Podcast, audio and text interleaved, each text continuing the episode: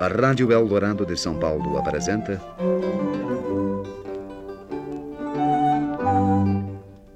Cinco minutos com Paulo Otran.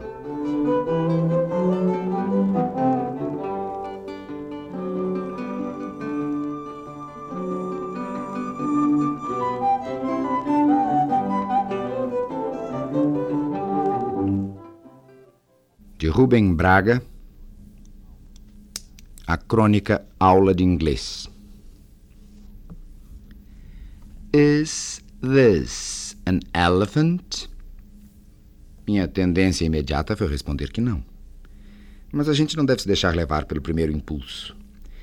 Um rápido olhar que lancei à professora bastou para ver que ela falava com seriedade. Tinha o ar de quem propõe um grave problema. Em vista disso, examinei com a maior atenção o objeto que ela me apresentava não tinha nenhuma tromba visível, de onde uma pessoa leviana poderia concluir às pressas que não se tratava de um elefante. Mas se tirarmos a tromba a um elefante, nem por isso deixei ele de ser um elefante. E mesmo que morra em consequência da brutal operação, continua a ser um elefante. Continua, pois um elefante morto é, em princípio, tão elefante como qualquer outro. Refletindo nisso, lembrei-me de averiguar se aquilo tinha quatro patas quatro grossas patas, como costumam ter os elefantes. Não tinha. Tampouco consegui descobrir o pequeno rabo que caracteriza o grande animal e que, às vezes, como já notei em um circo, ele costuma abanar com uma graça infantil. Terminadas as minhas observações, voltei-me para a professora e disse convictamente: No, it's not. Ela soltou um pequeno suspiro, satisfeita. A demora de minha resposta havia deixado apreensiva. Imediatamente me perguntou: Is it a book? Sorri da pergunta. Eu tenho vivido uma parte de minha vida no meio de livros. Eu conheço livros. Eu lido com livros. Sou capaz de distinguir um livro à primeira vista no meio de quaisquer outros objetos. Sejam eles garrafas, tijolos ou cerejas maduras, sejam quais forem. Aquilo não era um livro. E mesmo supondo que houvesse livros encadernados em louça, aquilo não seria um deles. Não parecia de modo algum um livro. Minha resposta demorou no máximo dois segundos. No, it is not. Tive o prazer de vê-la novamente satisfeita, mas só por alguns segundos. Aquela mulher era um desses espíritos insaciáveis que estão sempre a se propor questões e se debruçam com uma curiosidade aflita sobre a natureza das coisas. Is it a handkerchief? Fiquei muito perturbado com essa pergunta. Para dizer a verdade, eu não sabia o que poderia ser um handkerchief. Talvez fosse hipoteca. Não, hipoteca não. Por que haveria de ser hipoteca? Handkerchief. Era uma palavra sem a menor sombra de dúvida antipática. Talvez fosse chefe de serviço, ou relógio de pulso, ou ainda, e muito provavelmente, enxaqueca. Fosse como fosse, respondi impávido. No, it is not. Minhas palavras soaram alto, com uma certa violência, pois me repugnava admitir que aquilo ou qualquer outra coisa nos meus arredores pudesse ser um handkerchief. Ela então voltou a fazer uma pergunta.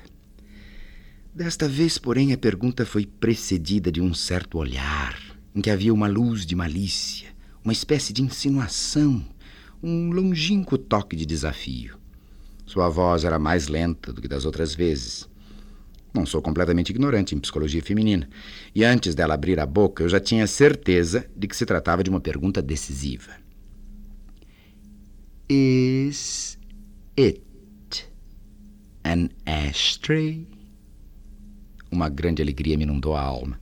Em primeiro lugar, porque eu sei o que é um ashtray. Um ashtray é um cinzeiro. E em segundo lugar, porque, fitando o objeto que ela me apresentava, notei uma extraordinária semelhança entre ele e um cinzeiro. Sim, era um objeto de louça de forma oval, com cerca de 13 centímetros de comprimento. As bordas eram da altura aproximada de um centímetro e nelas havia reentrâncias curvas, duas ou três na parte superior. Na depressão central, uma espécie de bacia delimitada por essas bordas, havia um pequeno pedaço de cigarro fumado, uma bagana, e aqui e ali cinzas esparsas, além de um palito de fósforo já riscado. Respondi Yes. O que sucedeu então foi indescritível. A boa senhora teve o rosto completamente iluminado por uma onda de alegria. Os olhos brilhavam. Vitória, vitória! E um largo sorriso desabrochou rapidamente nos lábios, havia pouco franzidos pela meditação triste e inquieta. Ergueu-se um pouco da cadeira e não se pôde impedir de estender o braço e me bater no ombro, ao mesmo tempo que exclamava, muito excitada: Very well, very well. Sou um homem de natural tímido, ainda mais no lidar com mulheres. A efusão com que ela festejava minha vitória me perturbou. Tive um susto, senti vergonha e muito orgulho. Retirei-me imensamente satisfeito daquela primeira aula. Andei na rua com um passo firme. E ao ver na vitrine de uma loja alguns belos cachimbos ingleses, tive mesmo a tentação de comprar um.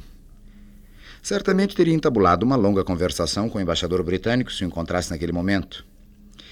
Eu tiraria o cachimbo da boca e lhe diria: It is not an ashtray.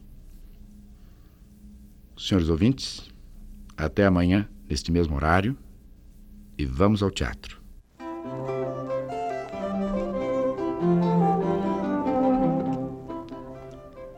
A Rádio Eldorado de São Paulo apresentou. Cinco minutos com Paulo Otran.